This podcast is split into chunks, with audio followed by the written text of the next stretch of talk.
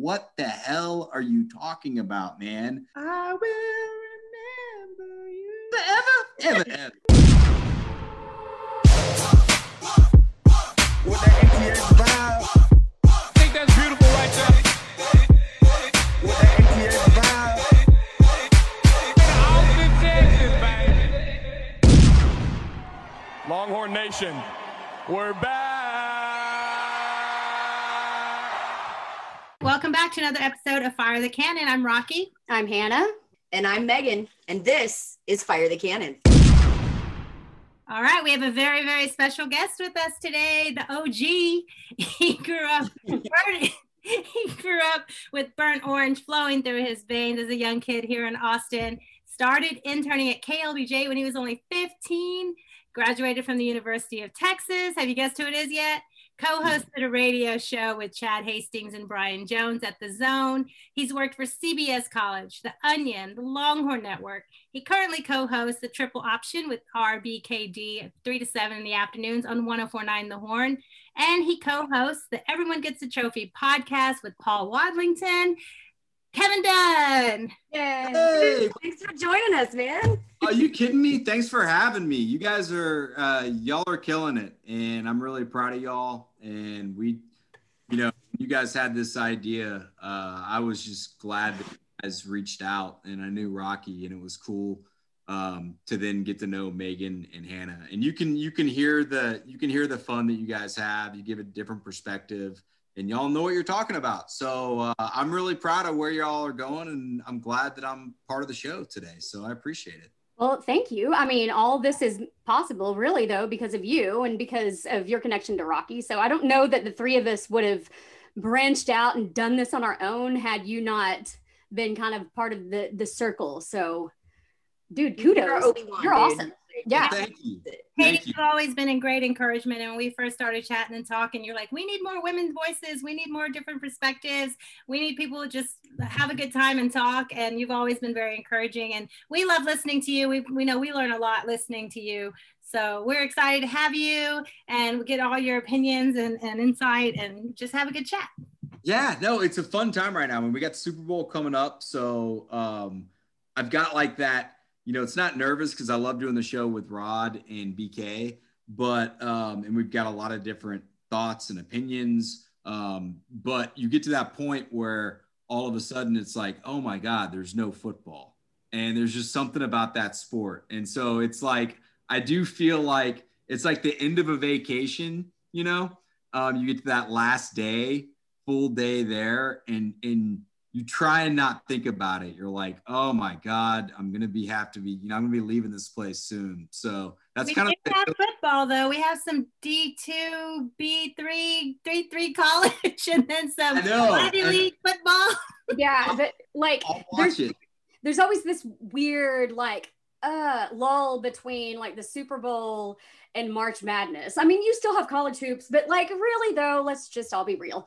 Whoa, whoa, College whoa, hoops is- Wait a minute. As the resident baseball fan here, Okay, I know, but that doesn't, that's like, we got some Takes off. legit baseball action coming up, and you know, did, yeah. 12 in the SEC. Yeah. Texas is taking on South Carolina and Yeah. Arky. Man, I'm all about it. Like, I get it. I, football's my love, but at least I, I feel bad for y'all because I've got baseball to keep the me. thing No, Megan, though, is like, megan Base- trust me I, i'm with you there you know how much i love baseball but i'm talking about with the show trust me if i can talk if we- three out of the four hours on ut baseball those guys laugh we send notes every morning and like I, i've sent the texas baseball schedule since it came out and I did like a kid on different Christmas. reasons why it should be one segment on our four hour show. And that's a good thing about three people. Y'all know this. Like, I've gotten voted down damn day. So I'm with you. But in terms of the show, I'm worried about it. But I got you. All but yeah, six out of the top 10 in that tournament. Time Madden and the way this baseball team's going to look. You've got um, the kid coming from St. John's, um, uh, what am I, uh, Mike Antico, who's coming in, who can really do a lot of fast twitch stuff. Faltine is back at short.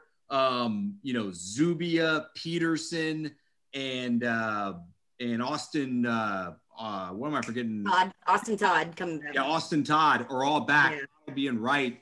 And those three guys coming back because of the special rule is really going to help Texas out. They're going to be really good this year. I'm excited about them. It's crazy. You know, I felt like 2020 had a special little magic going on. And then, of course, it got cut off right as Texas was starting to kind of Yeah. find their own and fall into their own. So that was heartbreaking for me. You know, and I'm obviously I'm making it about me here, but yeah, I mean, it was a heartbreaking season for 2020. So I'm excited, man. I, I A lot of 2021 baseball. I just I've got that buzz. And again, I I'm the one I try not to drink the burn orange Kool-Aid. I get that, but it just this feels different. And Coach Pierce has really been working hard and building some solid team, uh, you know, solid fundamentals where we haven't had that kind of lacked in the past. So really looking forward to 21 schedule, and we're going to start it off big with the Big 12 and SEC challenge. So I'm excited about that. Yeah, that, that- I've never seen. I, I I've called a couple of those for LHN, and I've never seen one of these tournaments. Whether it's in Houston, this one will be in Arlington. I mean, usually if there's a couple top ten, top fifteen teams, like any tournament, basketball, like anything, you'd say, "Oh my God, this is a loaded tournament." But every team is in the Every single team. Oh, it's crazy. Like- Wow. So Rocky uh, and uh, Hannah, I uh, I apologize. Instead of hijacking my own show, I hijacked yours with Texas baseball. It's I okay. Okay. Hey, we, passed through, so I knew I had. Hey, because I'm gonna hijack some of Megan's tickets at some point and be her date. right? I feel like Rocky and I probably need to go ahead and just get used to it with Megan. You know, well, and honestly, like overall, I'm more of a baseball girl anyway versus basketball. What I meant by all that though is that like college baseball doesn't really pick up until after March Madness, and then you know, yeah, It's fun. It's fun to be Making some that faces. but Right. that's when it, but that's when it doesn't have to compete with another sport. You know what I mean? Like, and everybody's like, that's when well. Me and my ADHD. That's when I like shift focus, like it's March Madness, like ah, and then like it's like okay, time to like concentrate on baseball. So yep, yeah. I had that growing up as a kid, playing all three, to where you naturally like my attention and my focus was when the first time you took off the pads and picked up a basketball, and when the basketball went down, you picked up a glove. And that's when I mean, it was like at that time, like even if you were playing video games, you stopped playing Bill Walsh college football when you started playing basketball and you started playing NBA live, you know, and then all of a sudden, I mean, that's just kind of the way our minds work if you like all three. And I think all three of us. yeah, uh, definitely. I had brothers that played all three, so maybe maybe that's the way I am. The reason Yeah. I am the way that I am. There you go. That's Mine and probably it. softball started today for Nadia. She went from Nice. school to softball practice to cheer practice.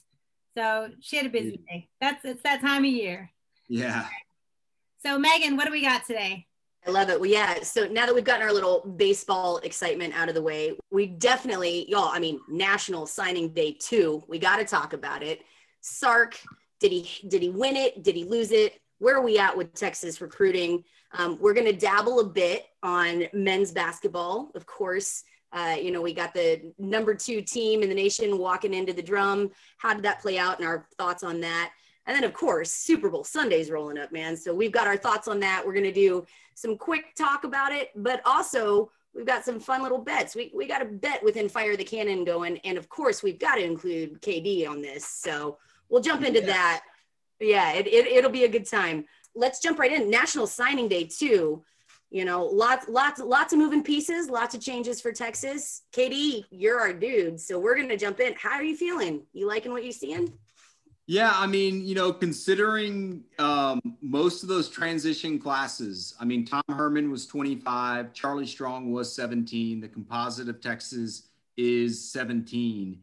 And um, overall, I mean, I think they did what they could. I mean, Ja'Tavion Sanders is the only five star, and but then you've got some four star kids that can come in. Getting Ishmael Ibraheem, I think, was really big. Um, the the kind of rangy quarterback, cornerback out of Kimball because they need help at that position. And hopefully they they filled some spots. I mean, we talked with Mike Roach today, and he was talking about Byron Murphy, the defensive tackle out of DeSoto, 6'1, 290 kid who who kind of he compared him to a Roy Miller type. So Oh, wow. Yeah, the, yeah. The hope is with any of these transition classes is that you can hit on some. Um, you don't expect it to be one of those classes that is going to be a foundation, but you hope to hit on some. I know one of the kids, David Abiari or Abiara um, from Mansfield, he was a Notre Dame commit for a long time. So my old Right. man Notre Dame, and he was telling me about him that they were pretty excited about him. Um, but he ended up, you know, uh, he ended up getting arrested. But from all accounts, and this is from Notre Dame people, it was wrong place, wrong time, kind of kid stuff. Um, to where it, it, you know, they didn't, they had no problem still extending the offer, and I think Texas did the same thing there. But I, I mean, I'm hoping y'all that that that some of these kids can really pan out. I mean, I'm look, I'm kind of drinking the Kool Aid too with Sark and the coaching staff he hired. I mean, everything looks really good. Not hard not to. Right, exactly. There was also a foundation to there was a foundation that was already built by Herman, and we all had our issues with Herman, and I think they made the right move. But luckily, it wasn't like what Charlie took over or even what Herman took over, where there were a lot of foundational issues with the house. Right. Yeah. right, wrong, or indifferent. The cake is actually baked, and so I, no, I, I have to agree with that. I, you know, we nobody likes getting out recruited by OU, finishing behind OU, and certainly don't love finishing behind A and M. So there's a little bit of salt in the wound there, but I agree. You've got to take it in stride and say this is a transition year. And all of our coaches who have been historically really great at recruiting had those tough transition years. So Yeah. I'm not mad about it. I'm, I'm a little salty, little salty about being behind our, you know, our current rival and our little brother. That sucks. But, you know, I, I do think that Texas has made some good steps. Um, what I'm, you know, we, we, Rocky and I were talking about this earlier. Sark mentioned in his presser that, oh, we've still got four spots unfilled, but we're saving those for potential transfers. Now I've got some thoughts on that, but I'd like to hear what y'all what y'all have. Let's hear Sark the comments he made, and then we can chat about it. you know, clearly what happened for us here is we didn't want to reach too far and just fill up all of our numbers. So that allowed us here, we've really got four spots still available for us. Um, and in the nature of college football right now, uh, with the transfer portal and the, and the things going on and a potential one time transfer rule coming down the road, we wanted to make sure we left ourselves enough wiggle room and versatility to get through spring ball and maybe address some a few more needs that, that, that may come down the road. So, you know, ideally, um, you come in at the front end and you sign all, you know, 25 of your guys and, and, and away you go. Uh, this was obviously clearly a unique situation with the signing period where 19 kids were already signed, which we feel very good about. We think they're going to be good additions to the program. Now, what do you do with those last few spots, knowing the majority of the players are off the board and they're already they're already signed and going to other schools? So, all in all, I thought we did a really good job on the 21 class, li- leaving us some wiggle room and, and filling some needs. But I think the other key component, which I thought our staff has done a tremendous job of up until this point, is not playing from behind in the 22 and in the 23 class. We gave that a lot of focus as well so that we could be up to speed today with the other schools around the country of our evaluation process, getting our board in order, ranking our players where we like them, and then putting the emphasis on the guys that uh, that we feel good about moving forward into 22 he's talking here about having four spots available. He does a little coach speak. You know, he couldn't fill the spots. They had big offers out. They uh, some players went uh, elsewhere, but he's talking about you know with the transfer portal, and then he wants to actually see what's happening over the spring and actually see they don't know yet what they don't know about what they don't have, right? So he's going to watch the squad, see where they actually need to build depth and check back after spring ball if see if there's any grad transfers or you know other recruits that he can go after um, coach speak or real speak what do you think I think real speak. I mean, look, I, I I've talked to. Um, he's going to give us some coach speak because he's going to be smart about stuff, and there should be times when you give coach speak because there's no reason to to put yourself or the program in a bad spot, right? Um, if you don't need to. But I think that's real speak because he's just trying to figure stuff out right now, figure out exactly what they have, and you don't really know until you get these guys in pads mm-hmm. and he can look at film, but he really wants to know looking forward. He knows that this is going to be somewhat of a rebuilding project, but he's talked about some things he's seen on film that he really likes. So, I mean, I, I kind of like how he's managing everything right now. And he said, you know, there's no reason to be, uh, to make, to do anything drastic or to really sink in. Um, that's more paraphrasing what I'm saying, what he said. But it, it, that I think that he's being smart and kind of leaving things open, knowing that, especially with the grad transfer stuff, you're going to be able to add maybe some people later. And they've got their ears to the ground on that. So I'm I'm pretty I'm pretty excited about how they're managing everything right now. I think that he's clearly familiar with all of the the guys that we signed. I mean, it's uh, like he was at Alabama last year, and so it's Texas, and so very competitive. They generally pull from the same pool. Like he's at least familiar with the talent and the guys that we signed. So I don't think there's like a whole lot of surprise there. Right. Of course, it might not have been the dudes that he would have gone after had he been here the whole time. But um, I think he did as as as good as he could have considering the circumstance. Like uh, he didn't like drop the ball. Like we we had some like st- pretty strong end. Yeah i definitely feel you know when i first heard that line oh we left these spots open. Uh, okay dude. Like i don't know. It, it rung a little bit like did you leave them open or did you just miss on some players that you were hoping for? Again i totally agree. We're in a transition right? Like there's there's a ton uh, this is herman's class in my opinion right? Sark came in on the tail end and did a lot that did all that he could to clean up and kind of sweep up the pieces that were left of this crazy roller coaster that we had getting rid of Herman. Herman's our coach. Now all of a sudden Herman's not our coach. Then it's going to be Urban Meyer. Now it's Sark. Yeah, like that's a mess. That's just a mess. And it's right. never good for recruiting.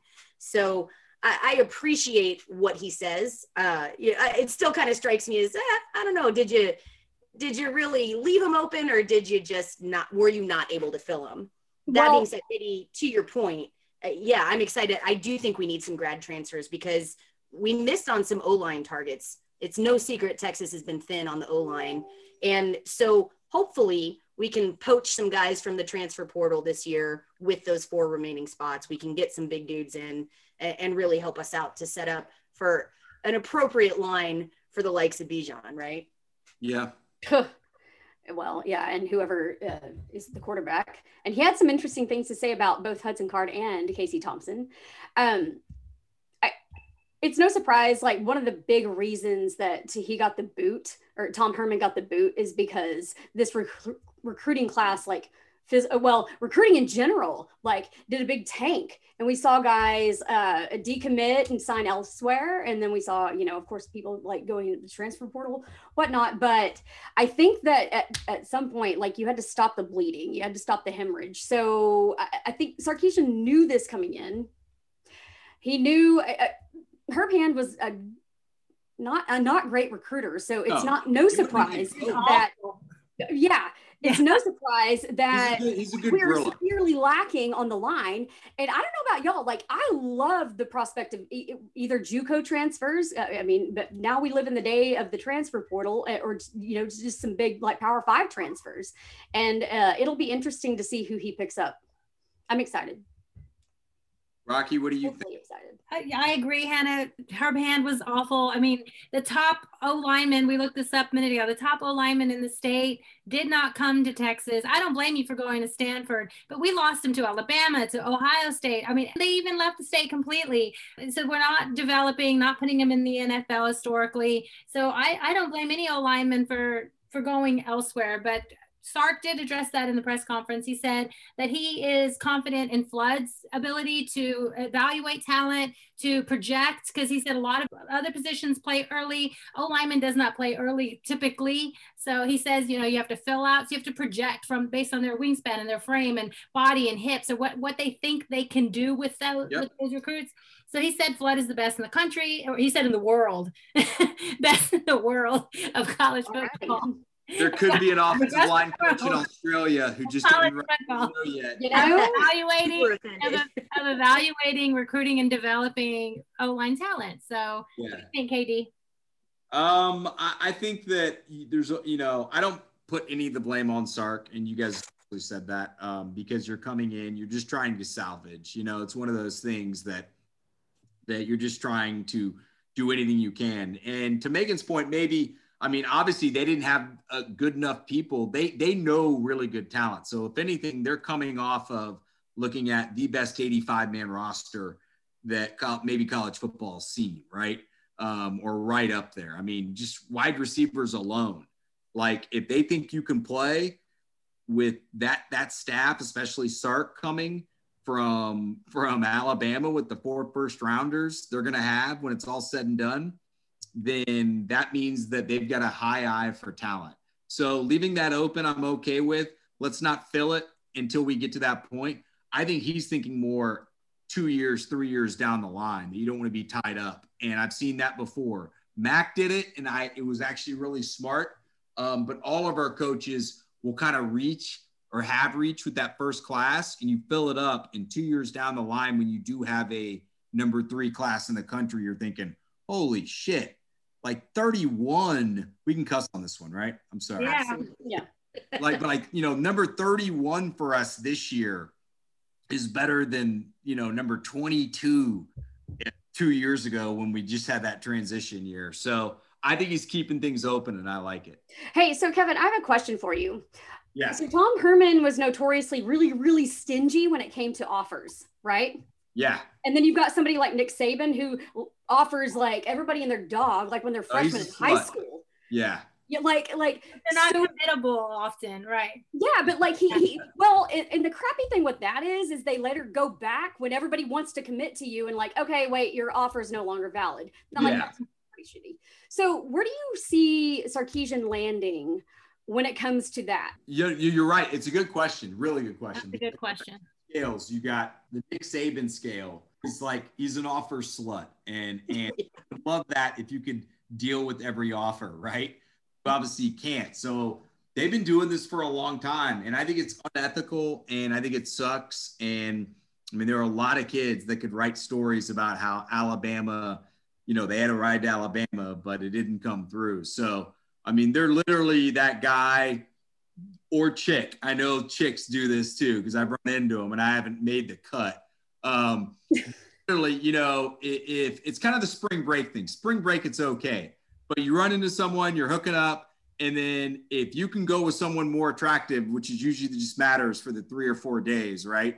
Then usually that happens. And that's kind of what Alabama does. But they throw out all these offers, Rocky, like I used to. I don't know anything about Out Padre at Charlie's, you know? You Okay. offers and you just try and land some. The problem is Alabama has so many commits that I do think it's unethical, but I I also think Tom Herman's way is just not realistic right.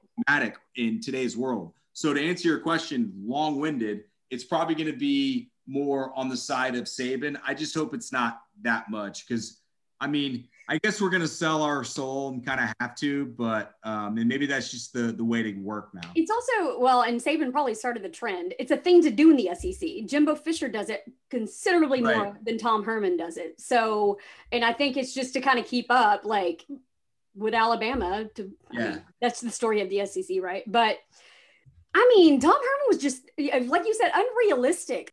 It, it really, I, I, I don't know, like it might have done a lot of damage to their whole recruiting like department in general just because he was so stingy you know what i mean like it, it, He was stingy, but he would also talk crap. I mean, there's a story that that I heard that you know the reason Quinn Ewers got so pissed off was one, and Sark made this point.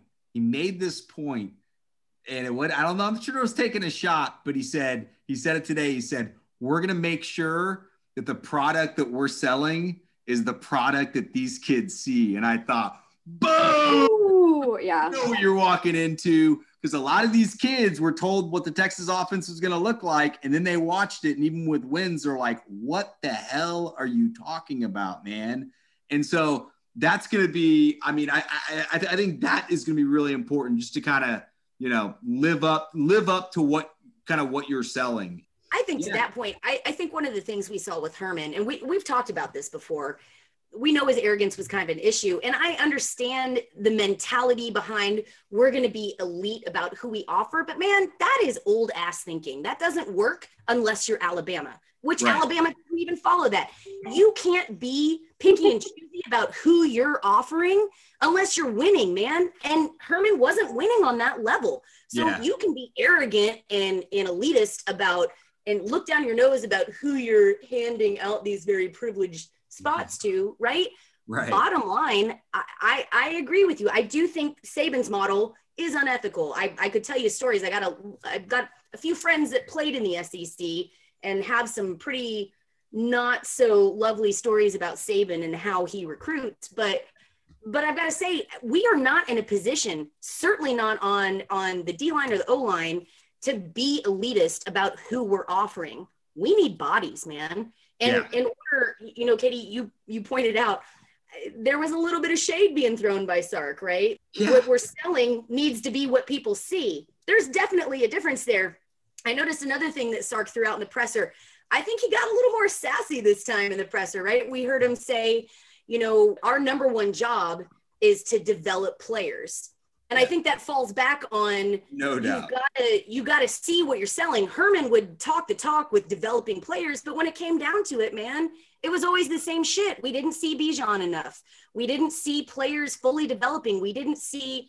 I mean, hell, look at our guys in the NFL. We've got some guys there, but they they went low draft or undrafted, and then all of a sudden they get some coaching, and holy shit, Poona Ford is an ex- a perfect example Good for that. afford too. They're making rosters now. Like the talent Yeah. is there. I'm tired of the perception that Texas is the team that you're going to steal talent for no money for, right? Yeah. Screw that. No, Let's it get our sucks. when they go to the next level. You know, I, I've told Mike Murphy, you better not make this, but like we're the UDFA school, the undrafted free agent school. Like, Right? It's not quite as catchy as DBU, but it's the steals, truth. and we got some steals. For the clearance Yeah. rack, all, all players must go. yeah, um, right. I was going to say, you know, we talked about Hannah, your point about handing out offers, and I, I like not.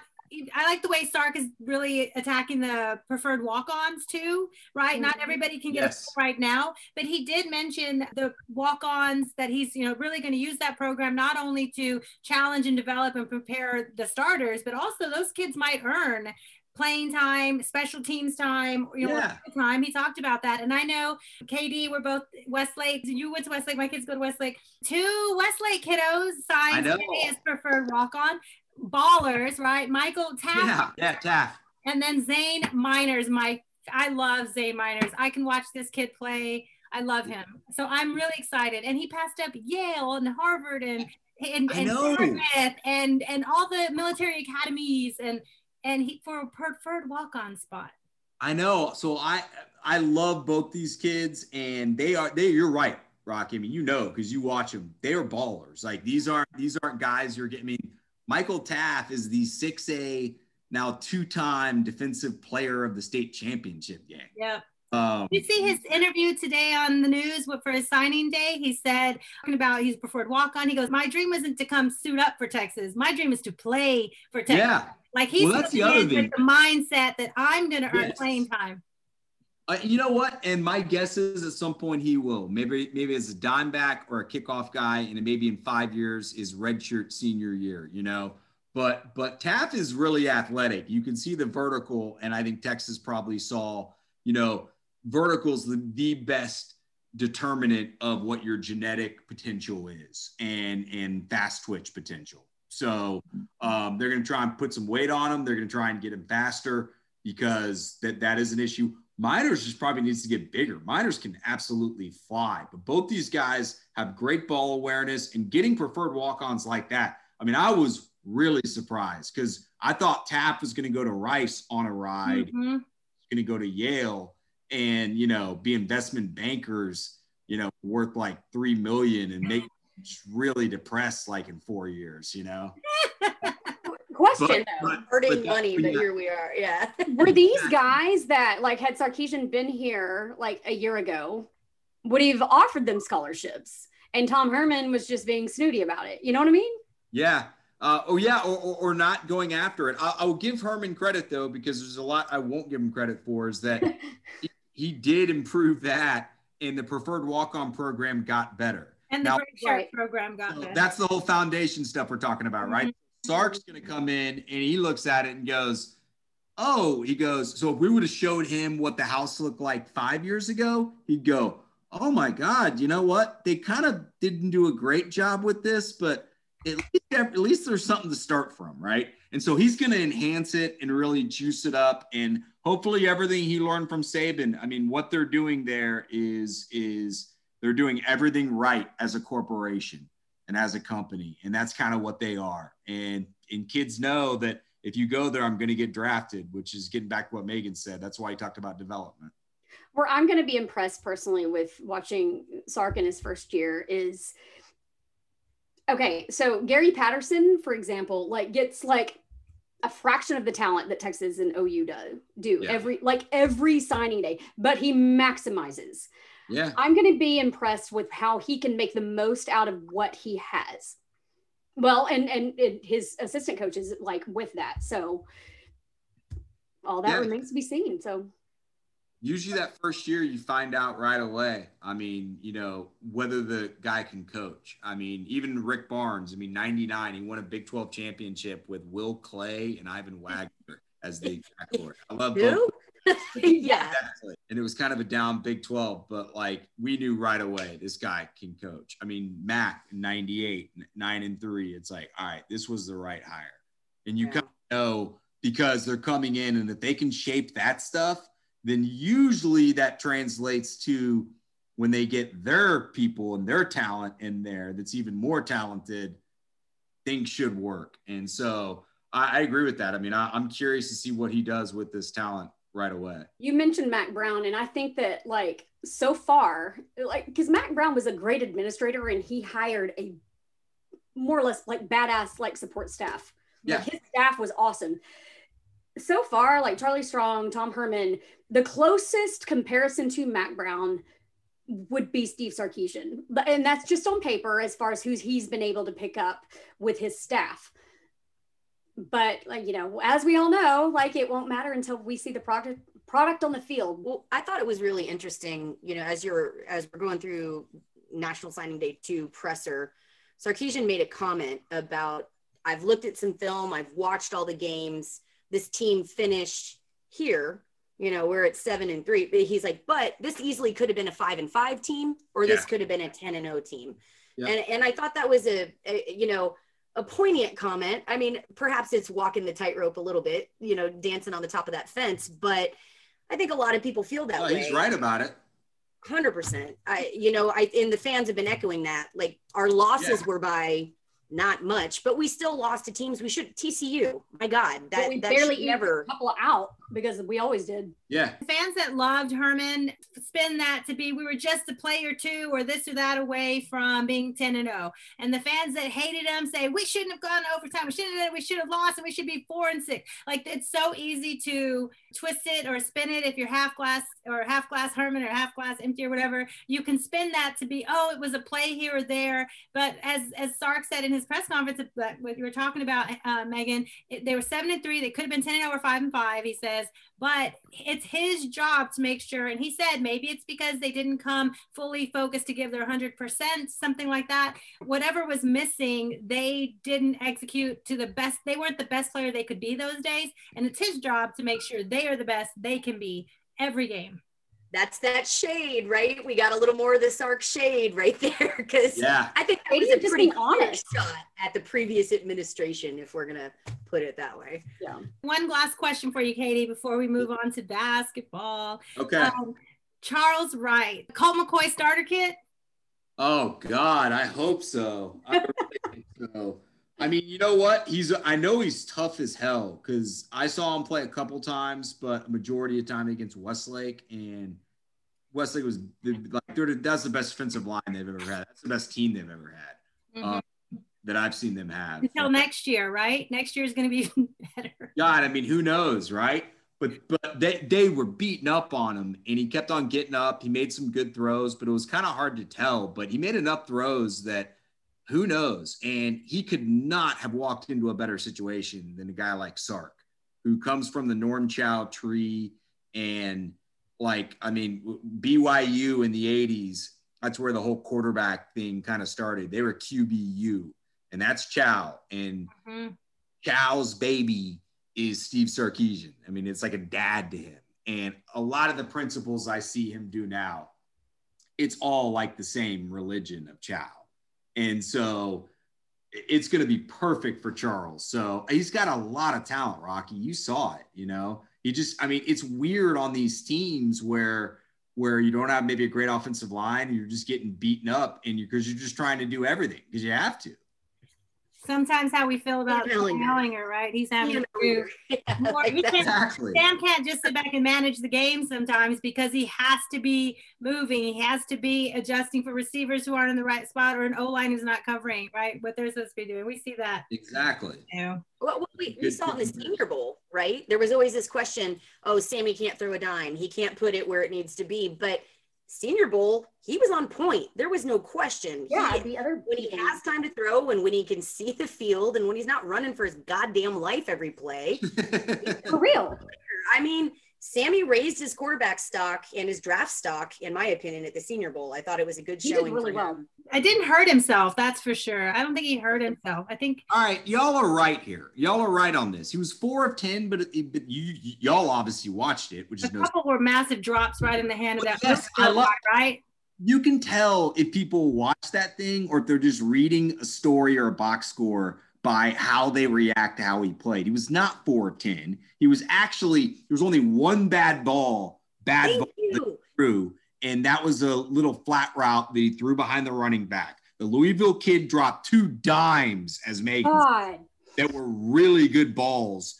And the arm strength is kind of, you know, is kind of what it is. So uh, that's not going to get any better, but he's going to wow someone. It just takes someone. I think he goes, you know, probably fifth, but he could go in the fourth. And and at the end of the day, if someone gambles on him before that, it's a quarterback who people like. I think he's a backup at the next level, but he he did nothing but help his stock in in, in at the Senior Bowl. this is not a very deep quarterback class. Thank God for him.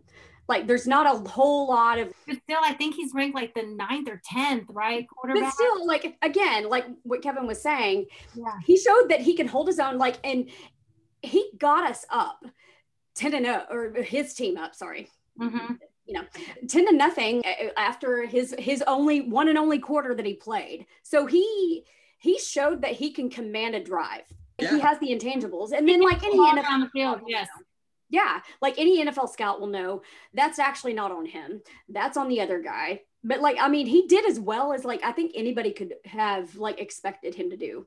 The other thing too is that I've talked to to um, to players and agents about this, and also team officials. But kind of one of the unreported things that happens throughout Senior Bowl, and I don't know with COVID, so I'm actually curious to talk with some people I know. But they're having dinners with all these guys, and that, like anything, is where you can wow someone. And the NFL is so much more cerebral than people think, like especially at that position. And so if they believe in the arm enough, I mean, he's not not. I- would be really surprised if he goes in the first three rounds, or, or really even four rounds. But he may, and and um, he's going to wow people with stuff like that. All the other stuff is there. There are some weaknesses, but people knew what those were. He's got size. He's got the smarts. I mean, he's freaking business school, right? He's he's got the leadership. He's got the the face. You would want the face of your if you if he were to take Without a a spot. He, he could be the face of the program. He wins sportsmanship awards and charity awards. Like he's he's not a kid that he's not some Johnny Manziel, right? As far as Right. off the field stuff. If you can take a chance on Johnny Man football, then you can take a chance on somebody like Ehlinger, who's actually a put together dude, right? Like a, a A decent human being. yes, a good human. Yeah, right. Speaking of good human, Shaka Smart. I love I love Shaka Smart as a human. Um, he seems like a really Shaka's good awesome. dad and a loving man. Yes. Um, the game was Texas is really, really good. Texas is not Baylor great, right? We Yeah. saw that No. their eyeballs. There's No. only so much that Andrew Jones can do by himself. all by himself. My God. God. He was amazing. That should be a story on its own. Andrew Jones, not only just having a game like that, but having a game like that as a cancer survivor. He's the Sam Ehlinger of our basketball team. he does it all by himself. And he's Yes. gonna make sure he does as much as he can. and to is running a charity and is part-time mentoring kids. Like, oh yeah, my yeah. There you go. There it is. That's Look, I'll say this about that Baylor game. I I felt this was the first time this season, and I'm going to be Debbie Downer a little bit here. I, I still listen. Let me preface this by saying I still think this is the best Texas team we've seen in a decade. There's no question for me for that. This Mhm. this team is more complete. They're seeing the court more. They're working together. They're understanding how to function as a team better than we've seen from a, a Texas team in a long time. Now, that being said, watching this game where number two Baylor comes into number, I mean, number six Texas is nothing to sniff at. No. But we've had some problems at home. We drop one against Texas Tech. We drop a close one against OU. And again, I get the argument. It's by a few points. But this was really the opportunity for Texas to make a statement and come in. And Rocky, to your point, I, I think exactly what we saw was Texas is a good basketball team. They're not a Baylor good basketball team. It, it- it was disappointing to me because this game, for me, more than any other game I've seen out of this team this season, this game for, felt more like old Texas basketball than it did this year's Texas basketball. There were sloppy passes. We're forcing the three again, where we're just taking hurried shots. We're we're we're getting into kind of panic mode where holy crap, we're behind by a bunch. We got to throw the three, and it's just not working. And that's what we've seen from Texas basketball teams in the past. That was disappointing to me. Again, to me, I saw sloppy ball handling. I saw a lot of unnecessary turnovers where it just seemed like our guys weren't settled. They weren't in their groove. They were, it was hurried basketball. And I think Texas really suffered from that. Yeah, no, I don't think there's any question. I mean, I think you guys hit the nail on the head. Um, Baylor is really damn good. Um, you know, I try to be as real as possible on the air, and so the way that that'll come off, y'all know this is is that people will be like, "Oh, you're being too positive about that." I'm like, "Yeah, college football is really a, there's a lot of good things going on. Like it's it's it's better than it's ever been. Ever? Yeah, Ever? I, Ever. lo- Ever. I, lo- I loved it in 1990. I, ever, ever, ever, ever. Like 1990, I loved it. It's much better. I'll go back and watch games from 90 and be like, oh my God. We, Sleepy. So yeah, go to bunch. If I, I, I, used to love the option. Now it's, you know, I don't need to see it. Now I it's see it painful. 67 times a game. Jesus Christ. Um, you know, 40, yeah, wishbone, 40 of those dive. And it's like, oh God. Um, so it's so much fun right now. College basketball is uh, it- it's in a rough spot, like overall as a sport. So it's fun having Texas do really well. I say all that though to really compliment Baylor because there aren't many teams I've seen the last 10 years that could really play with the top eight teams from 1990 in college basketball. And we know why, because there were juniors and seniors that would now be in the NBA. And so Right. it's an obvious one, but also these kids, kind of like Megan was saying, are, are chasing what the NBA, which is at the top level, really fun to watch, the top eight teams in the NBA. Um, and you do feel like there are some forced threes and and the 17 turnovers, I believe, too much, three of 14 from from the line. Missing the free throw. Texas basketball fan forever has been a problem forever. Even our 2003 team, I felt like, oh my God. They couldn't make their free throws. Yes, and it's so frustrating. So, but Baylor could maybe outside of size because they've got what uh, Flo Thamba, which is a great name, not as good as Mo. It is. Flo It's not a Mobamba.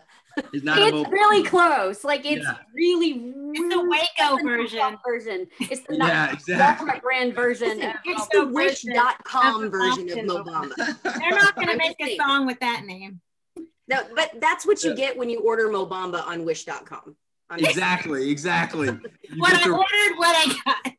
and it's not nearly as good. But anyway, Baylor, maybe size wise, they'd have some problems, but they could play. They could play in any era. Like they are that good. And Offense, and defense was. And um, I was, yes. I was amazed. I, I heard they're They great. have three of the best defenders in the country, and they shoot effing 43% from, from That's the arc. Like they are they That's are amazing for an NFL or the NFL, an NBA. Yeah, yeah. Yeah. Like that percentage. Like, okay, so the thing that, because I haven't watched a lot of Baylor basketball this year, I'll be honest. Like, I just, again, I go to football and baseball, so I don't watch just random college basketball games. I know. Um, how dare you? so I'm I'm I'm comparing them to the Tech team two years ago that went to the title game. Tech was extremely disciplined, great defense, but these guys were like tenacious um, at defending the ball and like And taking it score- away. Score better than Tech did because you're right. That Tech team was they they now they you know they obviously had Culver who who, who was kind of their main guy. Yeah, They dished the ball well, but that was a defense type team. This team looks like a looks like a Warriors type team. I mean, Davion Yeah. Mitchell and MaCio Teague, these guys just jacking stuff up. And as Vitale said last night, it's like a layup for them. They're Yeah. in the back of the net with that backspin. It's like, holy shit, did that that even hit the net? Vitale no, yeah. getting to be pretty obnoxious though. The way he was, was he literally licking his screen while watching the Baylor game? Like, I know. did he need to change his Yes. underwear? Like, at some point, I'm like, hello, sir. Texas is also playing in this game. His his. I, I mean, you can give love, but oh my God! At some point, I was just like, "Can I put it on mute and go listen to Craig Way?" Because this Yes. is always. Obnoxious. Well, the reason I couldn't is because I had to pause the game and running it Nadia from cheer and bring her home. Well, I paused it right when uh, Andrew Jones w- was a two, and then they made it a three, and they went up 47 45. And I was like, yes, we took the lead. It's on. It's on. This is it. And so I'm like, I'll be right back. Pause the game. So when I come back, it was a different story. And I think the one of the places where we knew Baylor was the the better team and they'd probably pull away, right? Um, it would be a big win for Texas to get this. But Yeah. that Greg Brown technical, where the, the dunk and then they stand over. Okay, yes, no. Should that have been a technical? That is horseshit through and through. I'm gonna get real. Like I can feel my ears getting hot just at the question itself. Listen, basketball is always been the game. There are some poster moments. When you get posterized and your ass gets owned like that, there has to be at least like a 30, 45 second grace period that doesn't count. You fucked up and you got owned. So you at him. He didn't cuss at him. He didn't turn to the you- ref and throw the ball. All he did was like, Here's the thing. I think the guy's name is I think it's John Higgins. He's been officiating forever. yeah. Gotta be in his early 60s. And he's got highlights. Like, I don't care um, if he's acting on the side, but you know what? I'm giving him a technical. Thank you. I'm giving him Listen, man. two technicals, and I'm ejecting him. Can't be 61 and be a college basketball official and have highlights like you're in a boy band. Okay. Ah, Um, I'm just, Right? just saying that he's, he's It wasn't as bad as the OU game. Yes, no, it wasn't, and that's what's frustrating is that we got we got screwed in the OU game with three guys out. It just feels like we're getting the raw end of the deal. At home, we should be. Yeah. The home ref should help us out. Yes.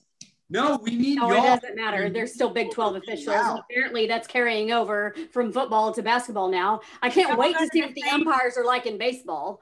Oh God. They all Yeah. get the same training. The Big 12 training for the blind. For real. God. But a technical for that i felt like not that not that that's why texas lost but that was to me like That was the momentum. that was the switch of like Yep. okay so i'm going to be tough and aggressive and, and go for it oh i'm punished for that Yeah. not that not that he didn't play hard the rest of the game i just felt like if i had to pick a moment that's where things went a different way but Oh, there's no looked question. just a better team Baylor is no doubt a better team. They probably still would have won, but it, it deflated Texas. Uh, Yeah. Baylor's also more mature. Texas, I said today, like they're kind of like new money. Meaning that They, they just they just got some money, and if you've Well, we fancy now. Just you've won the lottery. that position, or if you've ever you know know someone in that position, God, like they do some stupid shit early you on. know and buy a ridiculous purse Right, pair of shoes, exactly, exactly. that their lights are off but they got a really cute purse I bought three jet skis because I could, dog. Right. It's like, all I'm not oh, investing Oh, man. in a Do y'all damn remember that. ESPN, that ESPN documentary? God, what was called Broke? And it was about all these yes, pro athletes yes. that like get signed, you know, and then they like, oh, but they're broke now. It's because you spend it on stupid shit. I know. And so Texas, like, they almost got cocky and got and did some stupid shit in that game. They Where- spent some stupid like shit. the turnovers. Even Matt Coleman, there was a possession there where he looked really good and he had like a steal and hit a three and he was feeling it. And then all of a sudden, like the around, you know, around the back pass and it, it's a turnover and then it's like a two or a three on the other end. And, and he was a little lackadaisical and cool with the ball at times. And he ends up having five turnovers. And against that Baylor team, You're like, you're gonna go broke. yeah, exactly. Broke. You're gonna go broke quickly. He's a broke. Right. And I, I mean, Coleman has stepped up and and become, in my opinion, a different player this year. He has, no doubt. really I agree. that- Yeah, like he stepped into that leadership role. He's become a completely different player. But again, this is kind of what I was saying earlier. We saw flashes of old Texas here, and and Coleman, KD, to your point, that was exactly it. There were just sloppy turnovers that you get a little too cocky, and then all of a sudden you're fumbling a ball. You're trying to make some fancy ass shit and you're turning it over or taking stupid shots when it made no sense. I, I just, Yeah. I, again, I, I'm putting it in perspective. I appreciate this Texas team is farther than any basketball team Texas has had, has been in a while. There's no question there. But this is where I feel that Texas really had an opportunity to step up and show out. And they kind of defaulted to their comfort zone of being a team that we saw in the past. Right. So hopefully we take this as a growing experience. Hopefully they improve and the Big 12 again, no slump. Big 12 is the best basketball league in the nation right now. No question. Yep. in my mind. I just So- hope that they don't succumb to the slump, which is what Yeah. Texas teams in the past would have done, like even Shaka Smart teams. We'll be in IT chance. Like- Oh, so we lost to Tech, nail biter. Obviously, lost to Oklahoma, which had weird outside circumstances, and then like a justified loss to Baylor. I hope that. I, I- mean, no, I didn't. I, I wanted to do a lot better, like in conference play, but I mean. I guess we're going to see what this team is made of, depending on how they turn the rest of it out before the tournament. So, We are, and this is such a huge year for Shaka that it's to me, it's gonna be more about the tournament with him. So if in as a four seed, but if he gets them, I, I think he's got to get them. He's got to get this team to the second weekend. Like, like like to keep his job. Agreed. yeah, I mean, I mean, because it, look, they're gonna lose a lot of talent next year, and the reality is he's been given a lot of rope and time, and I rightfully so.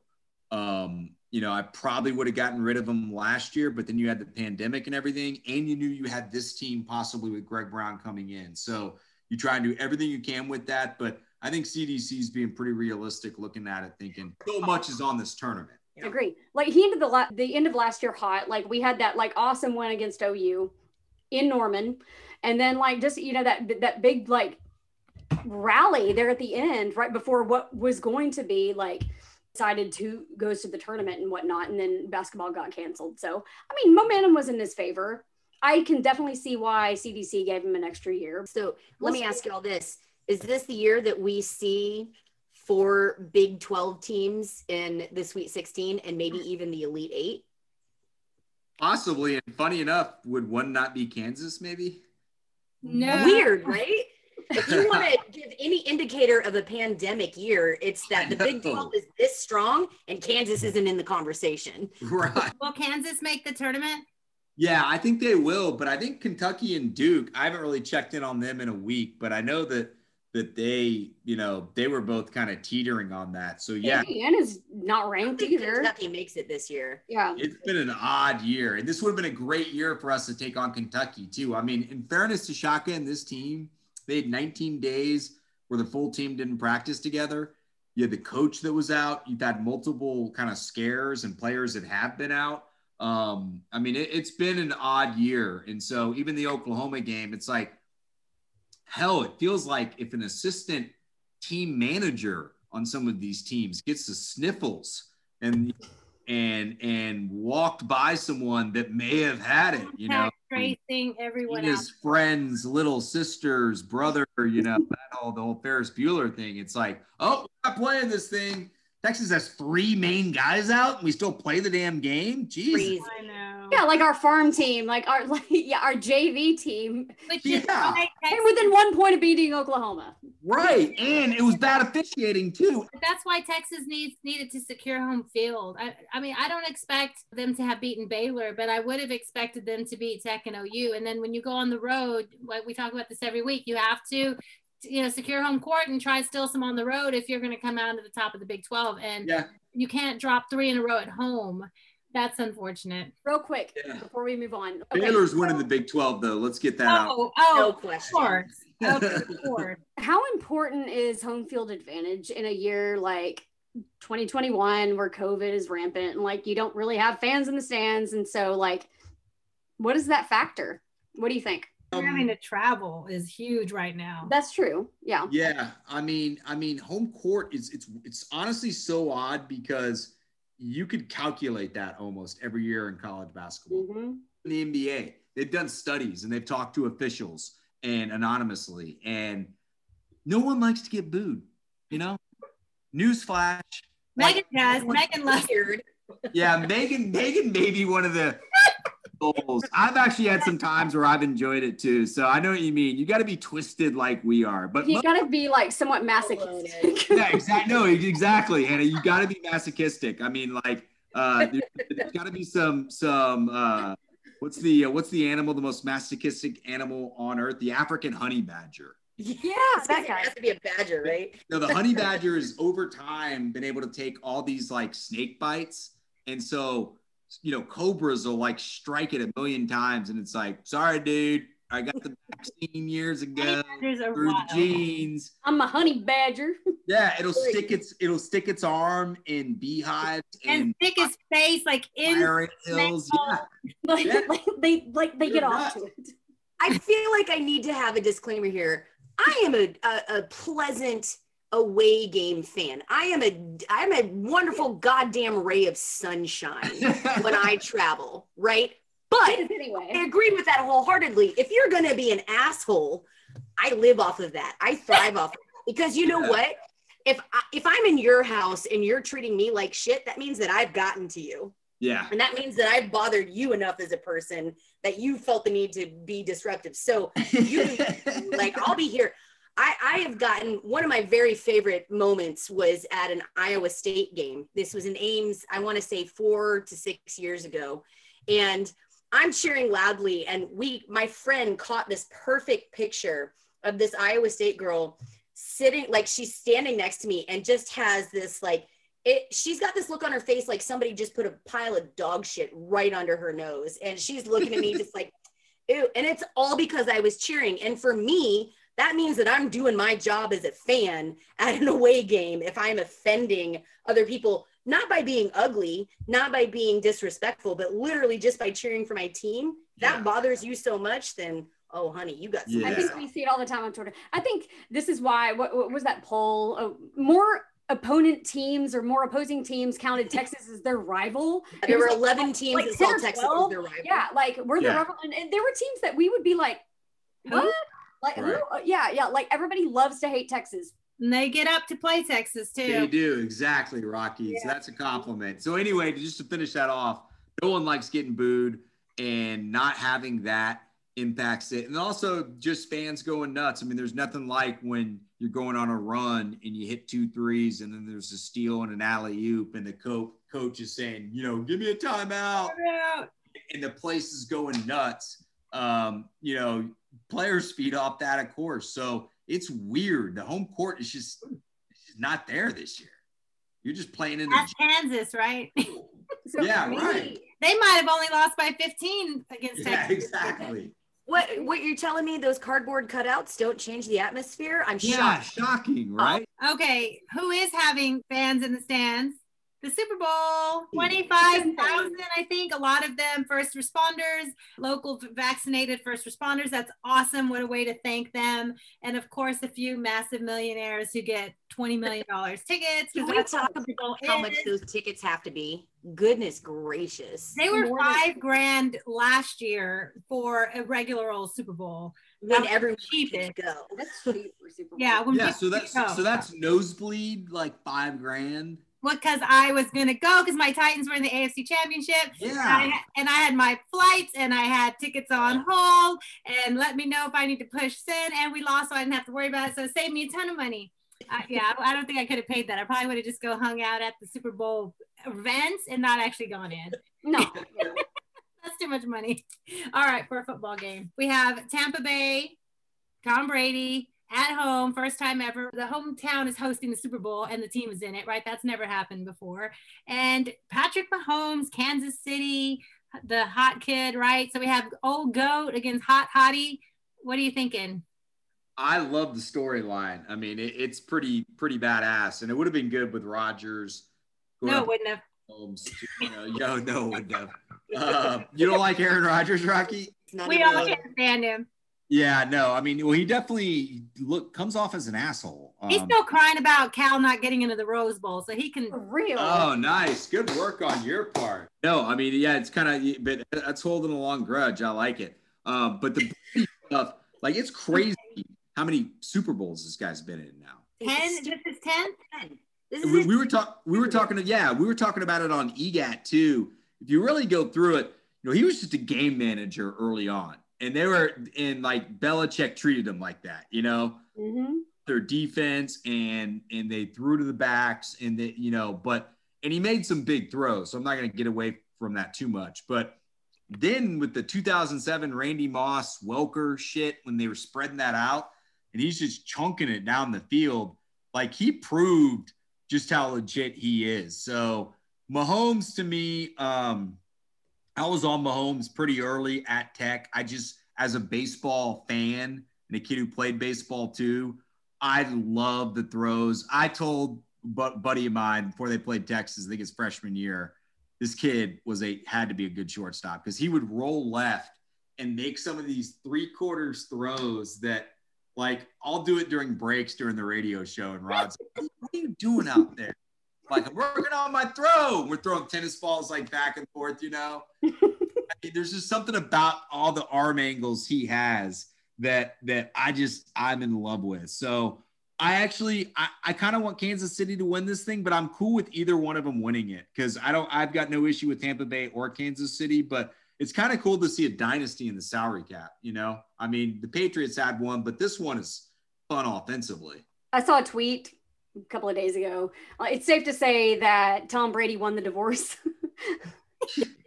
I mean, So, Yeah. so- for real though. Oh, oh, oh, that divorce. I thought you were talking like Bridget. I don't know. I, uh, No, with- no, no, no, no, no, no, no, no, no, no, football. We're definitely keep the kids. He got Gronk. and- yeah, he, he did. He he he won the, won the. Belichick, the Belichick divorce, like for Yeah, sure. he- But, like, He he did within a year, um, and Brady's not going to be around forever. So really, I mean, hell, even if he plays, even if he doesn't win this thing, but especially if he wins it and he just gets to the playoffs next year or the next two years and gets to the NFC Championship game one of those years and but doesn't win, like he's going to have won the divorce because he he's not going to be around that much longer in terms of being a quarterback. I mean, how many guys aren't around at this point now where he is now? Like, like I would say, what ninety percent of NFL quarterbacks, like especially those ha- that have gone to the Super Bowl multiple times, like ninety percent of them are way done. Probably more than that. yeah. I mean, the average the average NFL career is like 2.5 years. Like, what did like Troy three Aikman retire at? What 31, 32? Like, No, it- it's pretty incredible. I mean, it's way incredible. Uh, it's almost like a tennis he's player. in Like, better shape now than he was during his combine. and I am no Tom Brady fan. I'll be the first person to say I think he's a giant douchebag. I I Okay, Giant I douchebag. consistently root against Megan, Tom Megan, I'm kind of with you there. He comes off really douchey. Yeah, man. And look, I, I'm not going to deny the man's talent. He's going, this will be his 10th Super Bowl. I mean, I'll ride in a private plane if he asks me, but that's, Oh yeah, for sure. you, you you can love or hate the guy, but there's no denying his talent. So I'm I'm not even considering that on the ta- table. But I'll be the first person to tell you I will root against him every time Yes. just because he's Tom Brady. I'm a hater. Well, I'll can own I it. give I'll- you another reason to root against him this time? It's because Pat Mahomes is like the opposing quarterback yes. yeah, right. Well, and Mahomes versus I mean, Mahomes all around just seems like a good dude. And again, this is the kid versus the goat, right? The baby goat versus the the old goat. I I love it. I I love the story behind it. I love the intrigue, but uh, I've got to say, I again, I agree wholeheartedly. Brady so far has won the divorce. There's been some question: Was Belichick the the driver? Was he the mastermind? Yeah, nobody's going to question Belichick, Belichick's resume or what he's done, but Brady, like, that's a big balls move, dude. Like when you make that separation, and then he's like, "All right, uh, I'm gonna bring Gronk," and then, "Hey, I'm just gonna pick a random ass team. Y'all feel like going to the Super Bowl? Cool, let's do this." did it.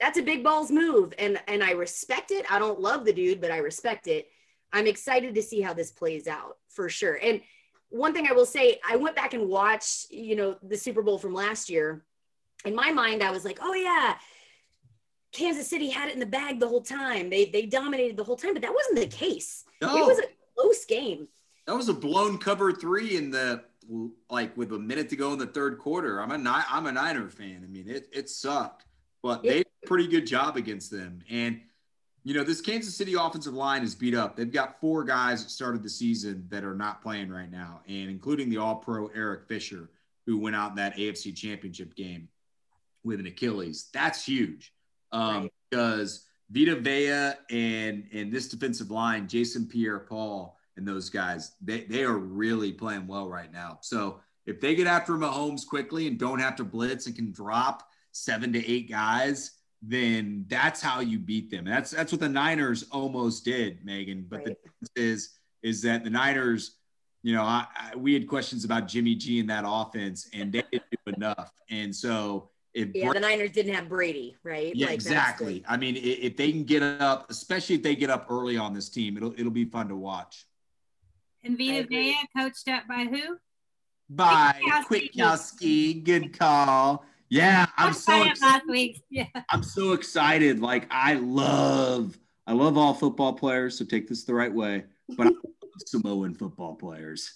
Like, like I love It- Samoan rugby players. if, if there's a white kid and a Samoan kid, and everything's the exact same personality, everything, which is never the case. So this is only hypothetical. Okay, that's never the case in life ever, where everything's all the same.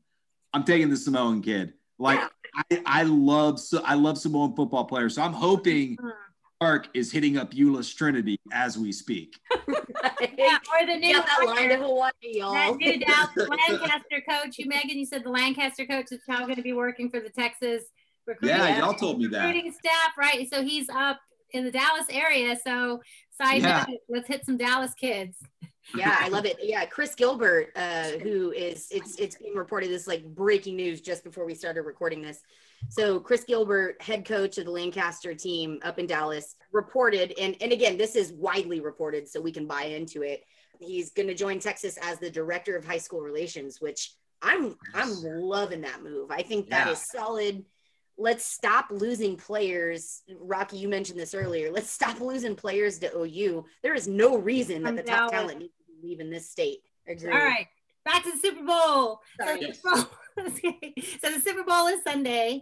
Um, I found some fun prop bets that I want to go over with you guys, and if you're going to give me your quick yes or no or what- whatever. The you want to go ahead and tell the stakes first? What I'll we're doing? tell you the stakes. The Okay. stakes are I'm going to keep track of what the answers actually were on Super Bowl. And whoever got the most right wins a bottle of wine from the person who got the least right. And we'll we'll track them and I'll let you know. So these are kind of fun. Let's go through them quickly. I have Megan, Rocky, Hannah, KD. So we will say our answers quickly.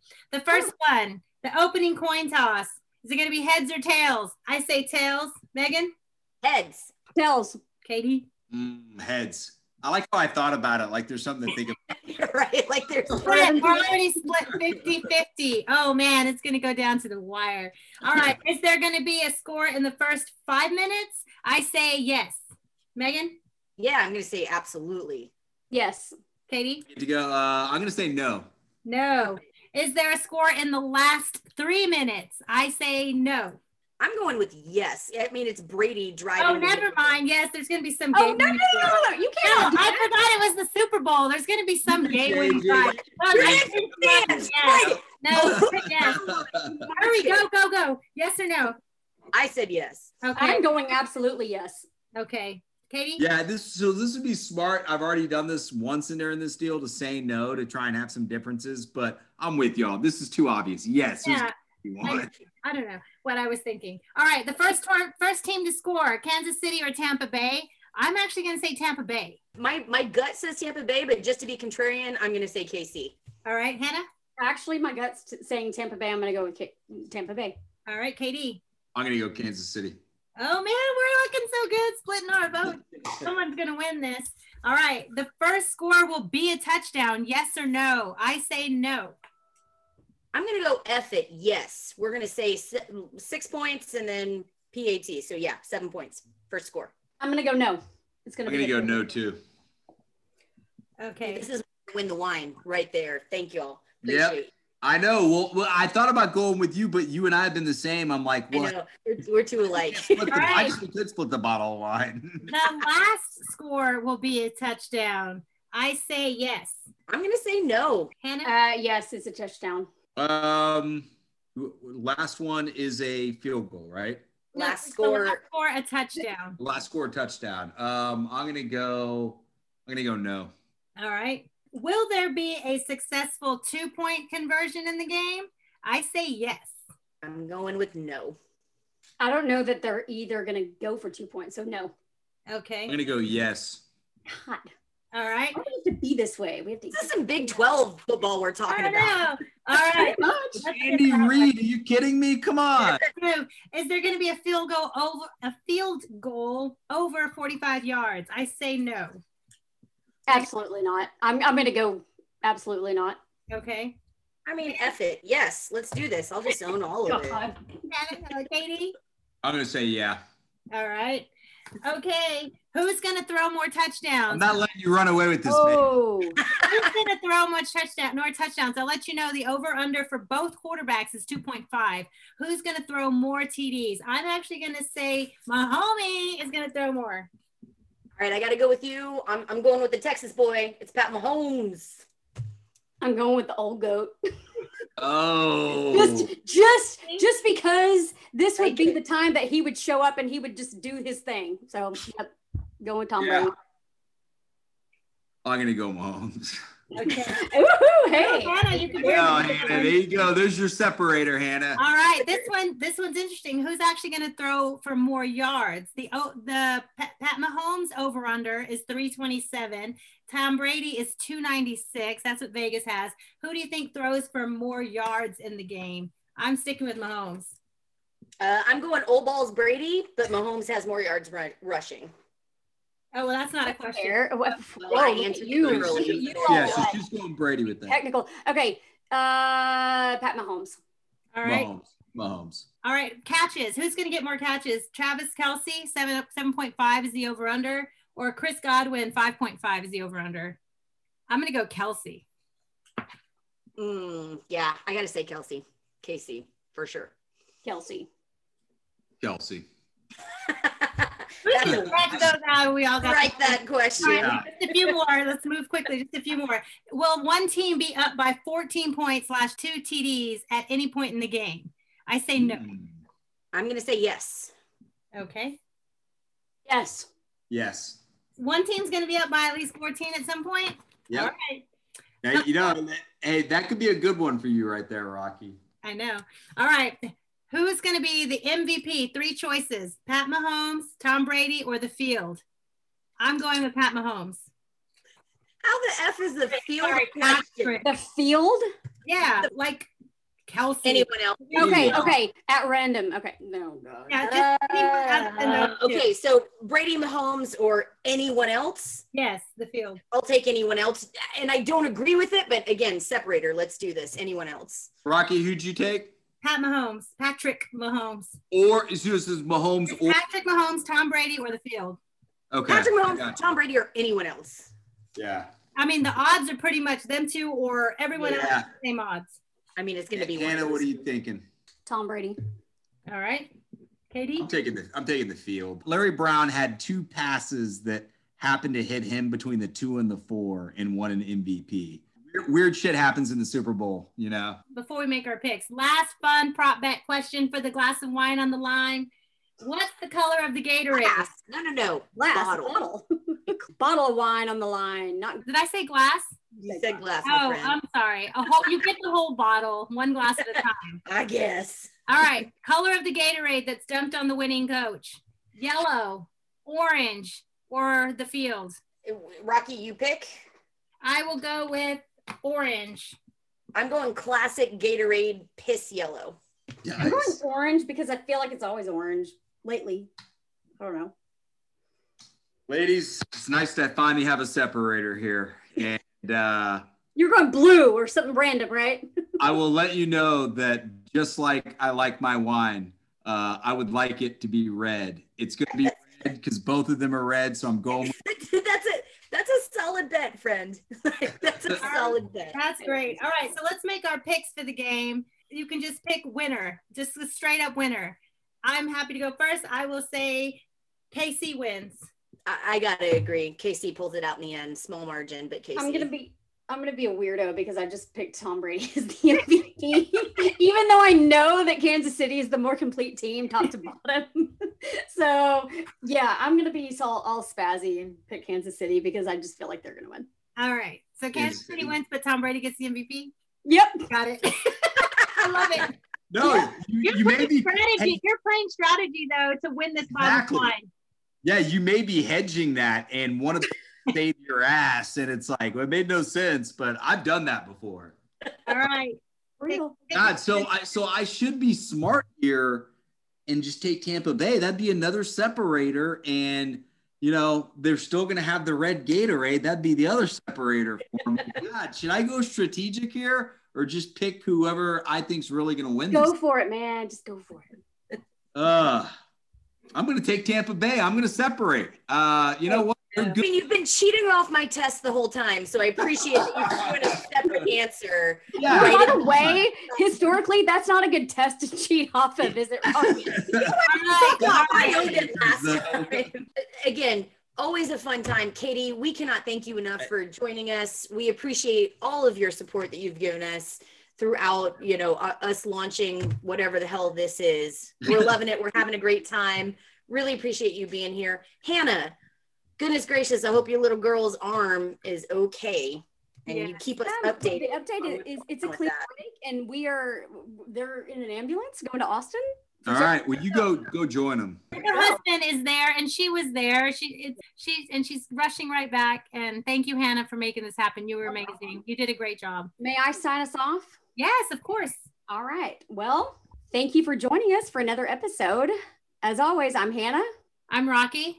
I'm Megan, and we have the special guest. I'm Kevin. Thank y'all so much. Seriously, I love y'all. Y'all are kicking ass and keep it up. So I'll talk to y'all later. And We we love you. are Fire the Cannon.